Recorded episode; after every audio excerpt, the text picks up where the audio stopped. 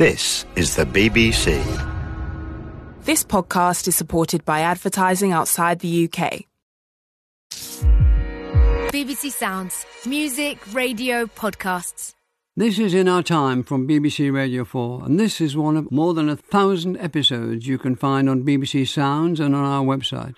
If you scroll down the page for this edition, you find a reading list to go with it. I hope you enjoyed the programme. Hello, in the late 14th century, Julian of Norwich had visions of Christ's suffering, and she wrote these down in an account known since as Revelations of Divine Love. She's probably the first named woman writer in English, and her astonishing work is vivid and bold both in its imagery and theology. From her confined cell in a parish church in a land beset with plague, she dealt with the nature of sin and the feminine side of God, sharing the message she received that God is love and that all shall be well and all manner of things shall be well. With me to discuss Julian of Norwich are Laura Kalas, Senior Lecturer in Medieval English Literature at Swansea University, Philip Sheldrake, Professor of Christian Spirituality at the Oblate School of Theology, Texas, and Senior Research Associate of the Von Hugel Institute, University of Cambridge, and Katherine Lewis, Professor of Medieval History at the University of Huddersfield. Katherine Lewis, what do we know of Julian of Norwich's life, and what might we guess? Well, we know that she had her visions in May 1373, and she tells us that she was 30 and a half years of age then. So that puts her birth date in late 1342. She was ill for seven days, and then she experienced these visions when she was on the point of death. But she didn't die, she recovered, and sometime after she recovered, she wrote down her visions in originally in a shorter version.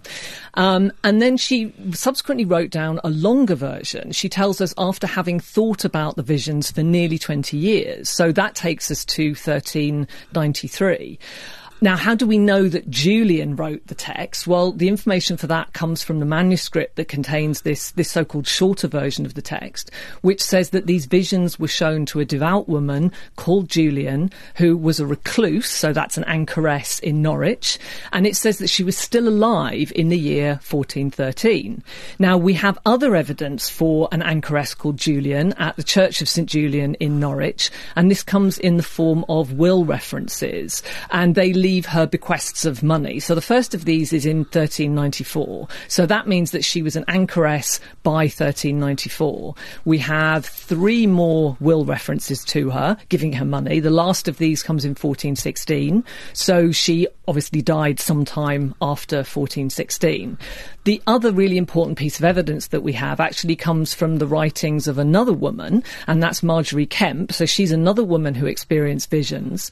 And in the late 1430s, she had these recorded in her own book. And she tells us that in around 1413, she made a visit to Norwich and she actually went to visit Julian of Norwich. And the reason that she went to visit Julian is because she wasn't sure about the veracity of her own visions. She wanted to know, she says, if there was any deceit in them. And she tells us that Julian was an expert in such things and could give good advice. So that means that Julian had a reputation as a spiritual advisor, but that is really all that we know for sure about Julian. We know Julian. precious little, really. I Exactly. mean, you've outlined skillfully everything we know. Exactly. How did she become an anchoress? We know that she was an anchoress by 1394. So how do you become an anchoress? Oh, how do you become an anchoress? Well, um, be, so what an anchoress is is a woman who has chosen to live a, a, a life shut away from the world, devoted to contemplation and prayer. It's not easy to become an anchoress. You have to get permission from your local bishop because it's a very demanding way of life. So you have to demonstrate to him that you have the right sort of character and the right kind of spiritual demeanour, if you will, to be able to undertake a life in which you are literally dead to the world. So the service that makes you an anchoress actually includes part of the, the funeral service within it. And the idea is that that is because you are from then on dead to the world. But the crucial they thing called the is cell was called also known as a tomb, wasn't it? Exactly, yes. And in fact, anchoresses were encouraged. Um, it sounds very, very sort of uh, morbid, but they were encouraged to almost dig their own grave from the floor of the of the cell. And in fact, we know that sometimes anchoresses were buried in the cell that they had lived in. This is a mundane question, but I'm sure it'll cross the minds of everyone. How did she get by in a daily way, eating and all the rest of it? Well, that's a really good question. So I said that she's dead to the world. She's she's shut in in this cell, but she's by no means cut off from the world. She remains really a focal part of her local community. She would interact with them regularly. Anchoresses had servants. We know that Julian had a servant because one of the will references I mentioned leaves money not only to Julian but to her servant, who would act as an intermediary. Anchoresses were prestigious figures in, in the local community. They were dedicated to this life of prayer, study, and contemplation. And people would support them. People would give them money and other gifts in return for those prayers. I didn't know she had a servant. That makes all Oh, she did absolutely. Yeah. Yeah. Well, she she can't go out, so she needs somebody else to go out for her. And not only does she offer prayers, but as Julian did for Margery Kempe, she would offer spiritual guidance, spiritual advice for people. It, it sounds to us like a really, again, a very macabre, a very weird way of life. But to be an anchoress meant that you were somebody really special, somebody really important in your local community. Thank you very much, Philip, Philip Sheldrake. Um, she's also described as a mystic. Yes. Now, can you just tell the listeners what at that time a mystic meant and how did it fit into what she was doing?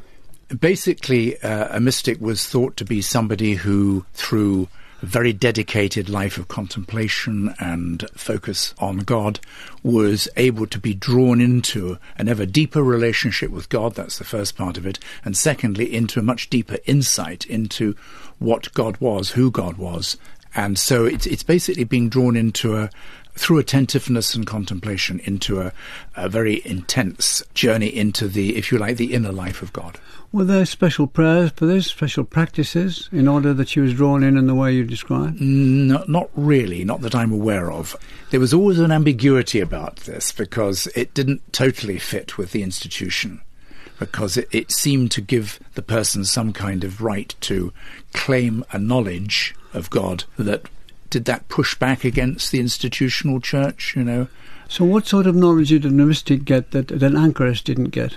it was a, uh, an intensity of, uh, if you like, of spiritual practice, particularly of contemplation. It was into a deeper level. Sorry to interrupt. I'm not interrupting, but I, I really want to understand all this because it's absolutely fascinating. When you say contemplation, I know what the word means, but what did it mean as far as she was concerned? What was she contemplating? First of all, it was a fairly structured uh, spiritual practice. That the whole monastic tradition in the West had a thing called Lectio Divina, or spiritual reading, but it was basically entering into the scriptures through a series of different levels. And this would be what she was doing in all her waking hours.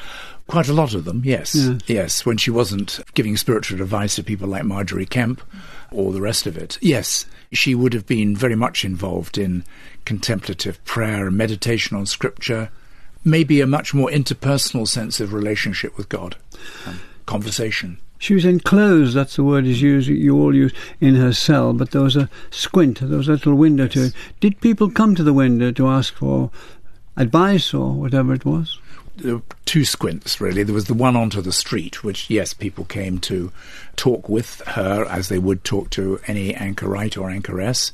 But there was another squint into the church. Uh, so that she was able to follow the liturgy. Well, this is attached to the church, her cell is attached it was to the church. attached to the church, and the original one was, I think, bombed in the Second World War, burnt by a firebomb. So it's it's, it's a rebuild, and it's basically more or, like, more or less a shrine to Julian. But yes, there was a, a little niche window into the church, so she could follow the services, but without having to go into the church physically. What do we know how and when her revelations were written down? The so-called short text was the original one, which is really just a description of the visions of the of the revelations. But what is that just a description? What does it consist of? Well, it's it's very it's quite relatively brief, and she it's thought that she wrote that down fairly soon after she experienced them. One of the big things in it was uh, was the Passion of Christ, and Yes. not least an experience of seeing. When, when she when she was di- well, they thought she was dying, and uh, her mother was looking after her. The the local parish priest brought a crucifix and placed it by the side of her bed, and so she was able to look at that, and she saw blood literally coming out of the head of Jesus. In other words, that uh, the crown of thorns was actually uh, producing a, a, a torrent of blood, which, of course, in medieval terms was very much a symbol of life, pouring out of life.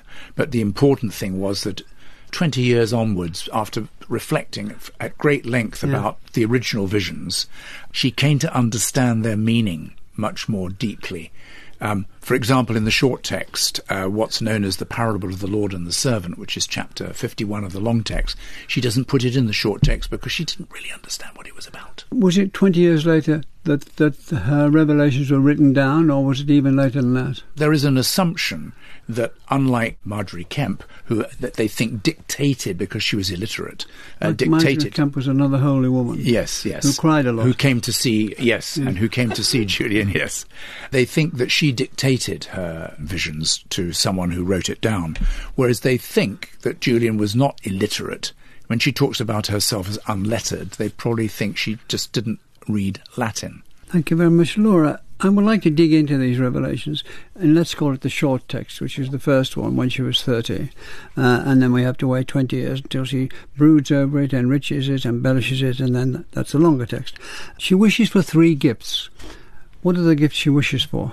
Yes. Um, so the short text begins, as you've as, as you've already said, with Julian's wish for three graces, as she puts it. And the first of those three things is that she wishes to have a minder, as she puts it, a mind of Christ, and by that she means that she would like to have a deep understanding of the passion of Christ. She wants to feel that she can relive the experience of Christ's passion and be there at the very moment of his crucifixion, inserted, if you like, into the scene. And the reason for that, she, she tells us, is because she wants to experience his suffering and to feel as close as possible to that. So she that- wants to trans- transfer herself back to the crucifixion itself, to a couple of thousand years. Well, not a couple of thousand, but Yes. 12, 1300 years at that time. Yes. Exactly, Okay. exactly. She wants to be transported in time and place and inserted into this sort of biblical scene. The second wish is that she wishes to have a great bodily sickness, and she asks for this to happen to her when she is 30 years of age.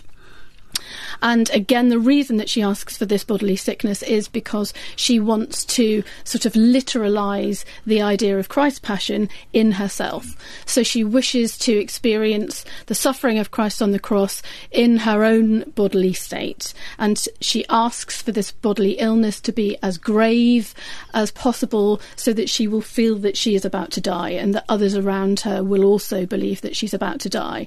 And she feels that this will be important for her, for her spiritual progress, in order that she can identify with Christ in a, in a much more powerful way. Those first two wishes are predicated on a condition, however, that she mentions in her prayer. And that condition is that she recognises that these wishes are not according to the normal common course of prayer, as she puts it, that they deviate from what is, is expected normally from the church. Um, and so she makes it clear that those two first wishes are, are based on Christ or, or God's own willingness for her to have those two prayers answered.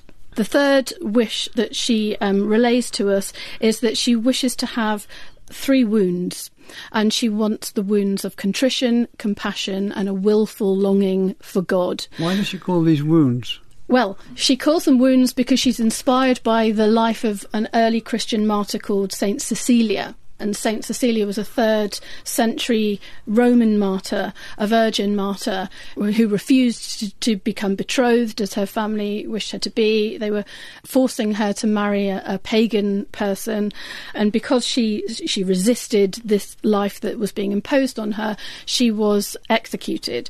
But the the guards who were tasked with beheading her had three attempts at swiping off her head with their sword, and they were unsuccessful in doing so three times. And the law of the land at the time was such that you were only allowed three attempts. So Cecilia had to sit and wait to die very slowly and very painfully. And there's something about Cecilia's tale that Julian clearly was inspired by. Can you give us an idea of one of the revelations that is vivid to you and will be vivid to the listeners? most of the revelations, as Philip's already mentioned, are focused on, on the passion of Christ. And one of the things that's characteristic about the ways in which Julian describes her revelations is that she often begins in a very small, specific way and then moves outwards. And I think the tenth revelation is, is a good example. And I'll read an example from the Middle English text. With a glad cheer, our good Lord looked into his cedar and beheld her, enjoying. And with his sweeter looking, he led forth the understanding of his creature by the same wonder into his seed within. And there he showed a fair, delectable plaza, and large enough for all a mankind that shall be saved to rest in peace and in love. And therewith he brucht her to minder his dear worthy blood, and his precious water, which he let pour all out for love. So what Julian is is saying to us in this revelation is that God is um, Jesus is not only being envisioned by Julian in this visionary encounter, but he is leading her sight towards his side wound. He's encouraging her to look into his wound, which he describes as being the resting place for humanity. And so it's a way of Christ in the vision explaining to Julian that in this side is where humanity can reside, and this is the love and the sacrifice that he's made for humankind. Katherine, what might a vision like this have meant to her, and what do we know what she, as it were, did with it? In terms of what it means for a woman to have visions, I think it's important to note that, that in some quarters there was a feeling that for a woman to claim that she had had visions of the divine was problematic because of long standing um, ideas about women's alleged inferiority. So, this sense that women have neither the intellectual or the moral capacity to judge whether their visions really are from God or, or whether they come from the devil. And the way around this was to get male clerical um, authorization. And often this comes in the form of the scribe. And Philip's mentioned that Julian doesn't talk about scribe at all. There's no indication of a scribe, but she is very careful throughout both versions of her visions. She reiterates that she adheres to all the tenets of Holy Church. But she's clearly aware in the short version that the fact that she's a woman could be a problem. And she actually says at one point, she, she basically says, I'm only a woman, I'm, I'm unlearned, I'm, I'm feeble, I'm frail, but yet I must tell you about the goodness of God. And in fact, she even, she sort of challenges the audience and she says, just because I'm a woman, should I not tell you of the goodness of God? But what's fascinating is that in the long version of the text, she removes that reference. She describes herself still as a simple and unlearned creature, but not as a woman. So we've said that she's been thinking about these visions for at least 20 years. She may have even taken longer than that to write down the long version. And I think there's something going on here about a development of confidence. And I think it's also worth going back to what Margery Kempe says about her. Margery Kempe says that Julian is an authority on visions. So after over 20 years of study, Julian clearly feels that she can just be bolder in the way that she that she states her visions clearly without having to make that caveat. Thank you, Philip. Why was the passion so central to Julian's idea of Christianity? Julian basically believed not that simply that she'd been mandated uh, to offer these teachings, but rather that this was the, the duty. You know, she had the visions not for her own benefit, but actually in order to pass on this, in some respects, quite radical shift in how we understand God. And she used the phrase even Christianity to, to all even Christians. Christians, yes, yes. fellow Christians, Yes. uh, yes, all her fellow Christians, Yes. and she thought that, that they, she'd been shown all this for this reason. That's because basically there was quite a lot of radical shifts. Well, no doubt we'll come back to that um, in her uh, what what she came to see. But um, why the passion? Because for her, the truth of God precisely sort of what the passion is passion is the crucifixion uh, and the, the the death and punishment of Jesus of Nazareth, who became known as the Christ, the the Anointed One of God. Excellent. Um, and basically, she understood Jesus as being. Uh, the incarnation, i.e., the way in which God entered into the human narrative, the human story, in a direct bodily way, and therefore emphasis on the bodily, seeing Jesus' sufferings in terms of flowing blood, the pouring out of his own life for us, was very much an expression of her believing that, as it were, God pours himself out for us in love. Laura, in what ways does she associate God with motherhood? This is Julian's um, way of developing on quite a long tradition of Jesus as a mother. We have first references to this idea in the Old Testament, where God is described as a sort of nurturer and, and protector of humans. And then in the Gospels, Jesus is re- referred to as a mother hen. Um, and this gets picked up in the 12th century by theologians like Bernard of Clairvaux and Anselm of, of Canterbury. And these writers develop this idea about Christ as a, a nourisher and a nurturer and a birther of, of humankind. And Julian picks up on this and develops the idea of God as a feminine God, as a mother, as a mother figure. Um, and she does this primarily in terms of the imagery in the text in two ways. The first way is through blood and through bodily fluids. And she often describes Christ in a very feminine sense. As Philip's just mentioned, many of her visions of the Passion involve very visceral descriptions of bleeding. Um, she describes the blood as being hot and ever flowing and fresh, and there's this sense of immediacy and endlessness of the pouring out of the blood. And sometimes the blood is also connected with water um, from the side of Christ as well. So there are allusions in those descriptions of of physiological birthing, amniotic fluids, and the idea that the body of Christ can also mean a feminine, sort of maternal mm. enclosure of, of, of humans, if you like. And Julian describes the way in which she's told by Christ that that humans are endlessly birthed through him, but never birthed, never being separated. Mm. And as a mystic, as a, as a devotee of God, the, the ultimate aim is union with Christ, is, is to be as close as possible to Jesus and, and to achieve this very, very sort of integral experience of Christ. Do you want to add? Yes. It's very clear that uh, when she talks about Jesus mother in the way you've just described it, she's actually talking about God as mother. And she doesn't separate what she wants to say about uh, Jesus from God, as it were, seen as a whole, if I can put it that way. So God is our mother. And that was very much counter to the kind of preaching that most people in her time had to listen to, which was, you know, God is angry, God will punish you, you are sinners, and that's going to be, you know, it's basically destructive. How unique was she in this?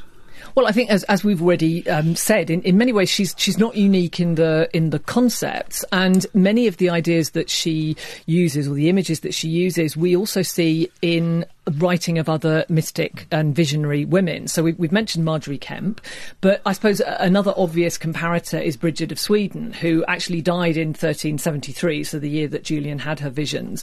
She had many visions as well. She also very much emphasizes the, the bloodiness of the crucifixion. She talks about the crown of thorns and blood running down Christ's face, very similarly to, to Julian of Norwich. Bridget's uh, writings were very widely known, and Julian almost certainly knew of her, but but the fact that they are talking in similar terms doesn't mean that Julian, as it were, copies Bridget. And in many ways, we could say then that Julian focusing on the crucifixion is conventional, but actually it's also quite different to what other women mystics do with it because Bridget and other women mystics, they take us through a kind of episodic narrative of Christ's passion, like literally blow by blow. But with Julian, it's more of a starting point for a much more overtly theological discussion of the ramifications of the crucifixion. So she's talking about sin and redemption. Um, it's it's a, as I say, it's a very theological discussion. It's sophisticated intellectually. It's as we've seen, it's quite complex and abstract. Um, and in that way, she is quite different to most other women mystics. And in fact, if we didn't know that the text was written by Julian, who's a woman, it, if it was an anonymous text, it would undoubtedly be attributed to a man because it is a much more learned um, response to the crucifixion. Wenn Sie diesen Podcast hören, wissen Sie bereits, wie wichtig es ist, Fragen zu stellen. Bei Aramco helfen uns unsere Fragen, eine bessere Zukunft zu gestalten. Wie können wir die Kraftstoffe von morgen zur Verfügung stellen? Wie können wir die Ressourcen von heute zum Treibstoff für unsere gemeinsame Zukunft machen? Wie können wir eine Welt mit Energie versorgen, die sich keinen Ausfall leisten kann? Wie können wir Neugier säen und so Ideenreichtum ernten? Mehr zu Innovationen, die uns voranbringen? Aramco.com slash das Wie treibt uns an. Philip, Philip Sheldrake, can you tell us something or more about Julian's understanding of sin? Ah, yes. Well, it's very interesting because she, when she was asking to, she believed that sin was, was there, that was it was a reality. But when she asked to see sin, she could not see sin, and so she was led to say, uh, "If I can't see sin, what is sin?" Uh, and this is me interpreting it. It's sin for her is more an absence of something, an absence of embracing God's love. Human activity is is certainly imperfect for Julian. That's certainly true, but uh, she doesn't see uh, human nature as essentially sinful in the sense of evil, uh, needing to be punished or in some way otherwise. Laura, her imagery is um, very powerful. Can you give us one or two examples? one of the sort of techniques that Julian uses in, in her imagery is to start with the small, with the minuscule, and to work outwards. And one of one of the most famous images in, in the text is that of the hazelnut and the hazelnut vision. Um, and so Julian describes having a vision in, in the first revelation of seeing a little thing in the palm of her hand like a hazelnut and she understands through God in the vision that this little thing is all that is made. What does all that is made mean? All that is made means all of creation. Absolutely everything that has, has ever been materially made by God is contained within this microcosmic object. So it's a sort of a macrocosmic idea within this microcosmic hazelnut like thing. And it's not a literal hazelnut, it's it's like a hazelnut in the palm in the palm of her hand. And so Julian sees this this hazelnut like thing in the palm of her hand as being so tiny that she's anxious that it's going to disappear before her eyes because it, it's sort of almost fading into oblivion.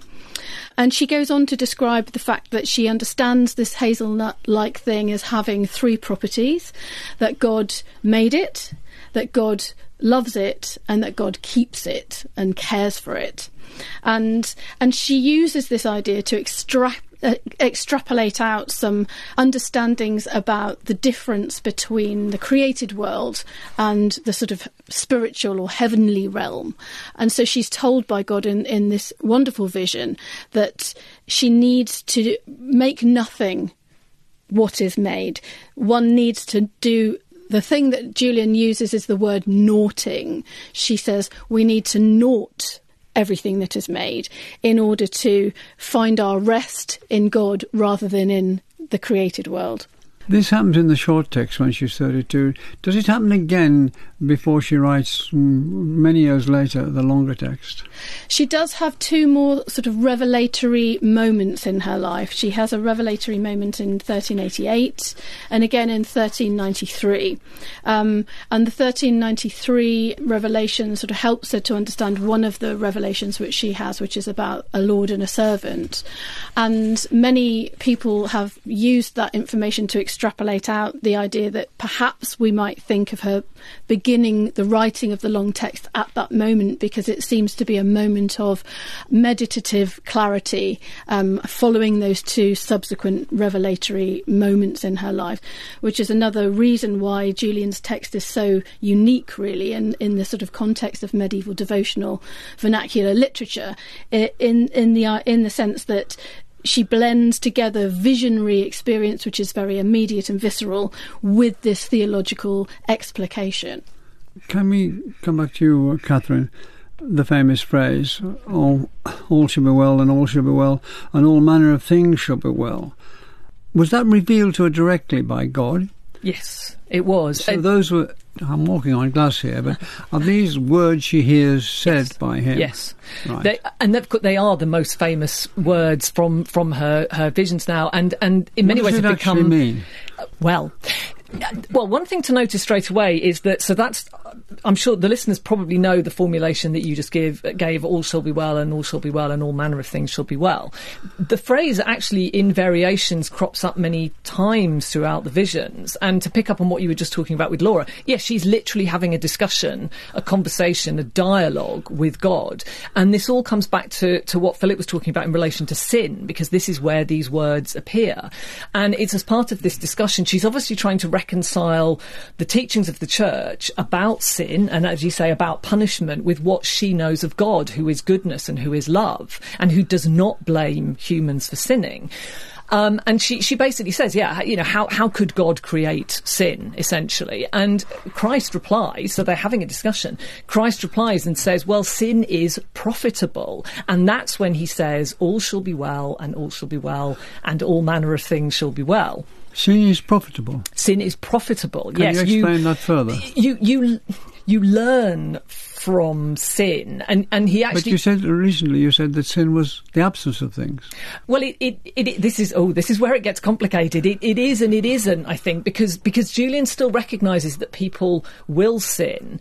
And in fact, she, um, God brings to her mind a list of famous sinners. So we have David and we have St. Paul and we have John of Beverley as well, interestingly. And what, what Julian understands from this is that they all sinned terribly, but then after their repentance, they gained greater rewards and greater honour than they would have done if they hadn't sinned. Although Julian is then very careful to tell the reader that that doesn't mean that they should go out and commit sins in order to obtain greater rewards. But still, Julian's clearly not happy because then later on she, she comes back to this all shall be well. And she basically says, Well, I d- I don't think it's possible that all shall be well. And at this point, God just says to her, Well, what's impossible to you is not impossible to me. I will keep my word and I shall make all things well.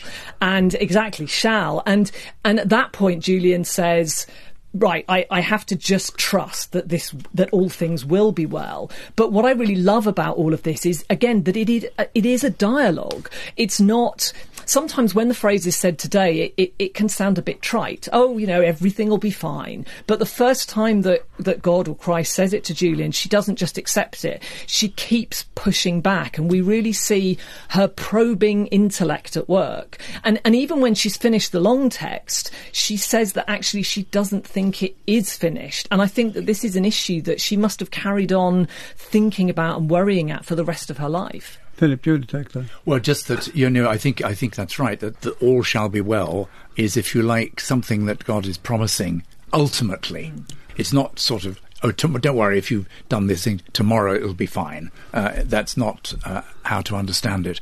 It's it's at the end of time, God will do a great deed to make all things well uh, that are not well.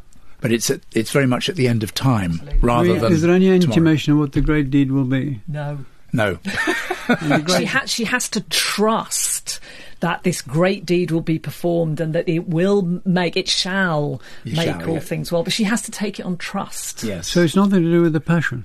Well, it is to do with the passion because the passion is the vehicle that will ultimately mm. make all things well. But she just the, the, Holy it's the Holy Spirit, isn't it? The Holy it Spirit is, is, going to do this fantastic God indwelling in thing, but we don't know what the thing is. No, and I think the other thing that's very important about that whole thing is that um, there are those who ask the question well, does Julian think that everyone Ex- in the end will be yeah, saved? Exactly. In other words, is she a universalist?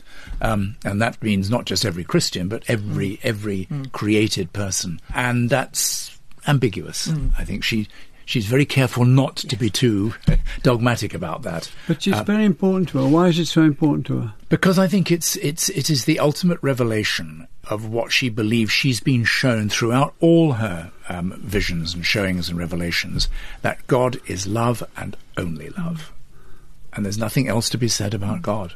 That you know. And that's it, is it? Yes, although I think, but I think, as I say, that she that she still hasn't quite got to the bottom of it. No, you know that she's still thinking about it, um, and that she's still reflecting on it. But yeah, that's absolutely. I mean, she says at the end, you know, that that is the meaning of the whole text, and she, I mean, she repeats it you know, over and over again that that was the meaning, and the meaning of, of God is love, and the meaning of everything that she saw yeah. is love. Laura, she um, she lived, as we understand, into her 70s, which was a fine age for the time, I presume. Was there another stage? We've had the f- short text, we've had the longer text. She's moving into a different phase of her life. Did something else come out towards the end of it? Not that we know of. No, we, we don't know anything beyond the fact that uh, that Katherine mentioned at the beginning about the, the wills. We have four wills that show uh, various bequests to Julian in, in her older age. Wait, do we know what she did with them? One was from Lady Ufford, wasn't it? That's right, Isabella, yeah. Countess of Suffolk, and and yes, she she left some money in Julian's name. So you know what that tells us, I suppose, is that Julian had some sort of repute by that point, at least only in the locality, if not in, in the wider se- sense. We don't think her work was particularly well read in the medieval period. It's much, much later when when her her texts start to be sort of um, copied in not until the 17th century in northern France, actually, by some exiled Benedictine nuns. And so in, in Julian's own time, we, we know very little about the reception of her text and how far people were reading her writings. But what we do know is that she was having money left to her in, in these wills. We know, of course, that Margery Kempe visited her in 1413, and she was told, Margery was told by God to go to see Julian in 1413 in a revelation of her own. So there was a reputation that Julian had acquired by that point, at least in, in the sort of local community, of being an expert and having some sort of authority by that point. So we know that she, she would have been seen as being a sort of a wise, authoritative counsellor, if you like, but we don't know anything more about her life beyond that point. And reputa- sorry, you want to say something? No, no, no, just. Uh... reputation faded for a century or two and then came back. Uh, can you tell us when it came back and why it came back, Katherine? The text was essentially preserved, as, as Laura has said, um, thanks to some uh, some exiled English nuns who copied out the long text, and it gets printed as well in the 17th century. So people are aware of the text, and it gets discussed sort of 17th, 18th, 19th century. But what's really crucial in, in the um, the early 20th century is that a woman called Grace Warrack uh, produces a modern English translation of the text, and that's what really starts to get Julian. Um, um, much better known, um, and it's from it's from this point really um, that more people are aware of her writings, more people are aware of her as a as a visionary. So Julian's scholarly reputation didn't really take off until the, the 1980s, and this was as part of a much wider interest, um, a burgeoning interest in the lives of medieval women more generally. And there's been since the 1980s, there's been a huge amount of scholarship on Julian. So we have not only editions of her original text, but there are a number of modern English translations. So she's she's regularly studied, and I think it's it's it's an interest in her from a sort of theological and visionary and religious perspective, but also in her as a writer. She's very admired as a writer. She even gets called, I think, the mother of English prose as a kind of counterpart to Chaucer being the father of English poetry. Mm. The two of them are, are, are almost direct contemporaries, um, and so I think there is, as as I say, as part of that um, that interest in in, medieval women in general, Julian has now come to be seen as, in some ways, representative of them, but also in many ways exceptional and distinctive as well. Would you go along with that, Philip? Oh, yes, I would. I mean, she is thought to be the, well, she's considered to be the first woman to have written in vernacular English that has a text that survived. So, what are the consequences of that? She's unknown. i will be general. She's unknown. Her, her works have have not been referred to at all, and then suddenly up she comes through the earth and she blooms and grows. What are the consequences uh, among you scholars, and what are the consequences for, for thought about uh, uh, religion and about the passion at that time? She tells us a lot about women's engagement with devotional trends, but also with theology. Yes. And it, initially, reactions to her held a lot of people wanted to argue very strongly that she must have had a specifically academic education. But actually, the work that's been done um, in the last few decades on women's book ownership and networks of book borrowing among women shows us that you didn't have to have a, a, a sort of formal academic education to have access to some really quite complex theological ideas. And again, we keep mentioning Margery Kempe, but she's a very good example of this because we know that her priest read to her and gave her access to a lot of important mystical theology. And so, in many ways, Julian it can be seen as representative of that. But on the other hand, there is something again very special about the quality of her insight, um, about her perspicacity. I think, which again is deemed to set her apart. I mean, she, she's actually apparently recently, um, she has been considered as a to, as a possible candidate to be a doctor of the church in the Catholic Church, and in fact, her her visions appear as part of the the, the Catechism, I believe. You know, Yes, in, in sort of yes, discussions of sin. So she's become a real authority figure. Yes. Laura, yes. I think the other thing to say um, is that Julian's visions are the first real example we have of sort of female visionary writings in England for about 200 years. So what's quite remarkable about this is that on the continent, on the European continent, there's there's been a, a flourishing and an explosion of female piety and female devotional texts. In the 13th and 14th centuries, people like Bridget of Sweden and Catherine of Siena, um, the Helfta nuns, um, the Beguines in France and, and Belgium, and these texts are already circulating around Europe, but they're not really making their way to England until the very, very end of the 14th century and, and, and into the 15th century. And, and at that point, they start to be translated in, into the English vernacular in various monastic contexts. And all of a sudden, Julian's writings and experiences are contextualized in, in this broader sense of, of a European tradition and, and I think that's also what's becoming more and more important in, in scholarship now is is positioning Julian within that within that wider context. Well, we're coming to the end of our time now, but briefly, what's her legacy now? That's a difficult question to answer quickly. Um, Julian's legacy now, I think, for a woman who shut herself away from the world, she's hugely visible. She's probably the best known medieval mystic now, it, possibly with the exception of Hildegard of Bingen. She's admired as a very important theologian. She's admired as a, as a great writer as well. Uh, She's also, though, somebody who I think her writings mean a lot to, to many Christians today, but you don't have to be Christian, I think, to find something inspiring in Julian's writings. Her legacy in the 21st century has grown even more widely in the sense that there are now myriad modern recreations of, of Julian's life and works. There are collections of poetry, plays, novels, lots and lots of different sort of literary and artistic productions that respond to Julian's life and her writings. And so that tells us that there's something very resonant still about Julian's experience and her text that's still making people turn back to it.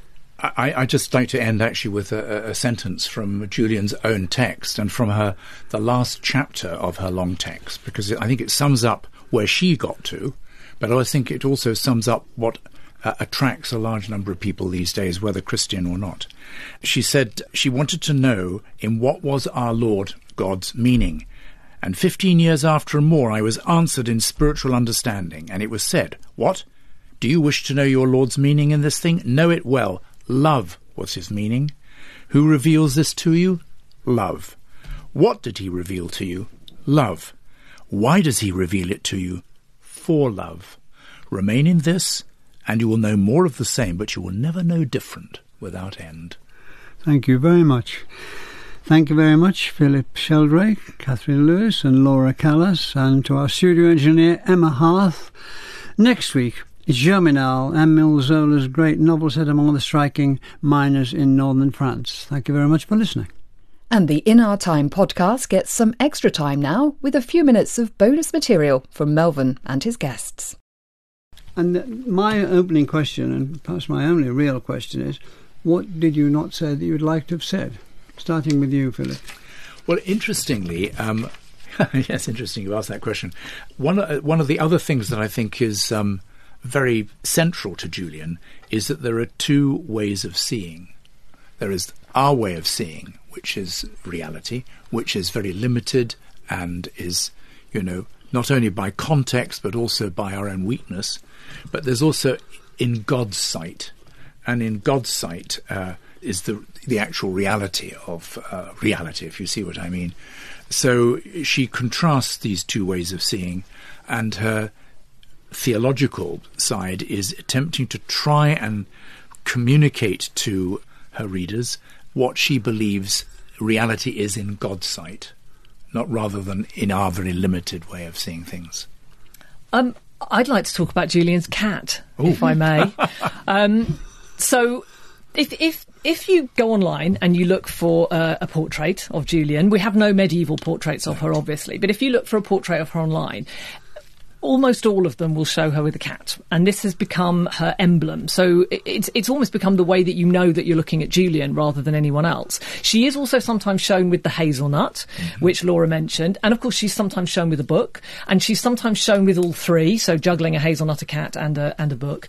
but so the cat, why the cat? Well. Um, one reason for, for representing Julian with a cat is that we know from an instructional text that was written for anchoresses that they were permitted to own a cat. And it seems pretty clear that this is for practical reasons. If you are living enclosed in a cell, you do not want to have mice and, and, and rats running around. So therefore, you are permitted to own a cat.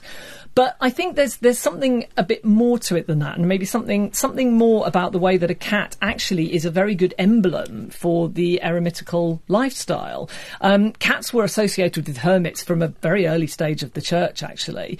And um, if we think about what cats are like, with the exception of lions, they are not social creatures. They prefer to live on their own. They're very independent. They're very self-reliant. And I think there's a level on which I mean, yes, cats can be lovely, and, and everybody loves. Not everybody loves cats, I realise, but you know, cats are very popular on the internet, certainly. But I do think there's something more serious. I think that actually a cat is an appropriate emblem for Julian on that level because because actually I think it does speak to her status as somebody who, yes, has to be self-reliant, particularly psychologically. Mm. Laura, do you want to say anything? Yes, I think one one thing that would be worth mentioning is is the fact that it, it seems quite clear that Julian had some sort of medical knowledge. Um, her descriptions of Christ on the cross, um, in particular, suggest to us that she was familiar with particular medieval traditions of, of writing called um, sort of tribulation writings. Um, there was a there's there's a writer who we think probably influenced her text, who, who is William Flete, who wrote a text called um, Remedies Against Temptations. And medieval clergymen and theologians were trained to some extent in natural philosophy and, and medicine as well. So she may have had these ideas sort of disseminated to her through her religious advisors but she also may have accumulated them through her lived experience, through perhaps watching people die. You know, mm. she's lived through the time of the Black Death as a as a child, and later recurrences of the Black Death as as an adult. Um, so it's very likely that she watched people die, mm. um, and we can speculate about the fact that she may or may not have had experience of childbirth as well. So a lot of the descriptions in the text have this slightly medicalized quality, where she's de- she's describing Christ dying, for example, in the same way that you might find in a medical text that's describing the signs of death. Mm. Philip, do you want to come back to anything? Uh, no, only that, the, the, that you referred to uh, the possibility that she may have had a child or she may have given birth. Uh, and uh, there are speculations, I mean, it's unprovable, uh, that she may well have been married at some point. All this is conjecture, though, isn't it? It is mm-hmm. conjecture, absolutely. Is, yes. Um, but you know the, the, the fact that s- such a high proportion of men died in her time, both from the plague, but also because of the war, uh, the, the, war of France. It strikes me that when you mentioned the plague, the bleakness of the ser- of the sermons at that time, the bleakness of the outlook at that mm. time, was such that her uh, all should be well uh, comes like a sort of radical opposition to this and mm. brand of fire in a dark world, doesn't it? Yes. It really does. It's mm. it's kind of testament, I think, to to the way in which Julian has come over many many years to sort of recognise that there's this she feels from her revelations and from all of those years of reading and, and meditating that that there is something reassuring about everything that she was shown in 1373 and she feels very strongly i think that that, that reassurance is something that she needs to communicate to her readers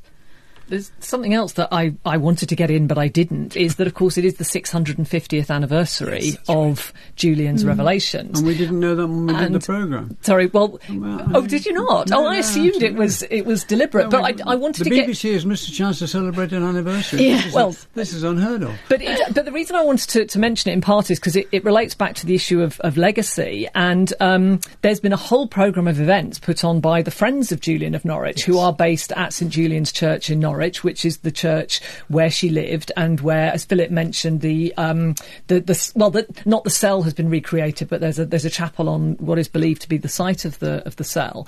Um, and I think it, it's worth mentioning that this has now become a pilgrimage site um, in its own right, and actually people from all over the world travel to the church um, to to see where where Julian lived essentially, and, and to see where she where she thought, where she studied, where she wrote, um, and that's another dimension of her of her popularity, and, and the fact that again going back to those depictions of her, she's not a saint, but she is very much recognised as a as a holy woman and somebody who is deserving of veneration. Okay. Well, thank you all very much indeed. Thank you. I think uh, Simon's going to come in with his contribution. Mind you, his contribution is constant. Does anyone want tea or coffee? tea. Tea would be lovely. Two thank teas? you. Ah, three teas. Three teas, Melvyn? Uh, I think I'll have a cup of coffee for a change. I'm teed up today. Okay, great. Thank you very much. Well, thank you all very much. Thank you. Hope you enjoyed it. In Our Time with Melvyn Bragg is produced by Simon Tillotson. What do you see when you look at the numbers on a graph? Imagine if they could help you reveal the guilt of a serial killer, It's the most chilling graph I've ever seen. or prove that global climate change is not a hoax. It was such a visceral indicator of the profound impact that we were having on the planet. I'm Hannah Fry, and in this series for BBC Radio 4, Uncharted will reveal how the humble graph has changed your life. I will be your guide through a collection of extraordinary discoveries which shifted the world with a single line on a page. From BBC Radio 4, this is Uncharted. Subscribe on BBC Sounds. Hallo, liebe Krimi-Fans da draußen. Mein Name ist Simon Schriefer und ich bin der Moderator der neuen True Crime-Serie Ungewöhnliche Kriminalfälle. Ich präsentiere euch Geschichten über Entführungen, Morde und andere schockierende Verbrechen, die in der ganzen Welt verübt worden sind. Hört ungewöhnliche Kriminalfälle überall dort, wo ihr eure Podcasts am liebsten hört.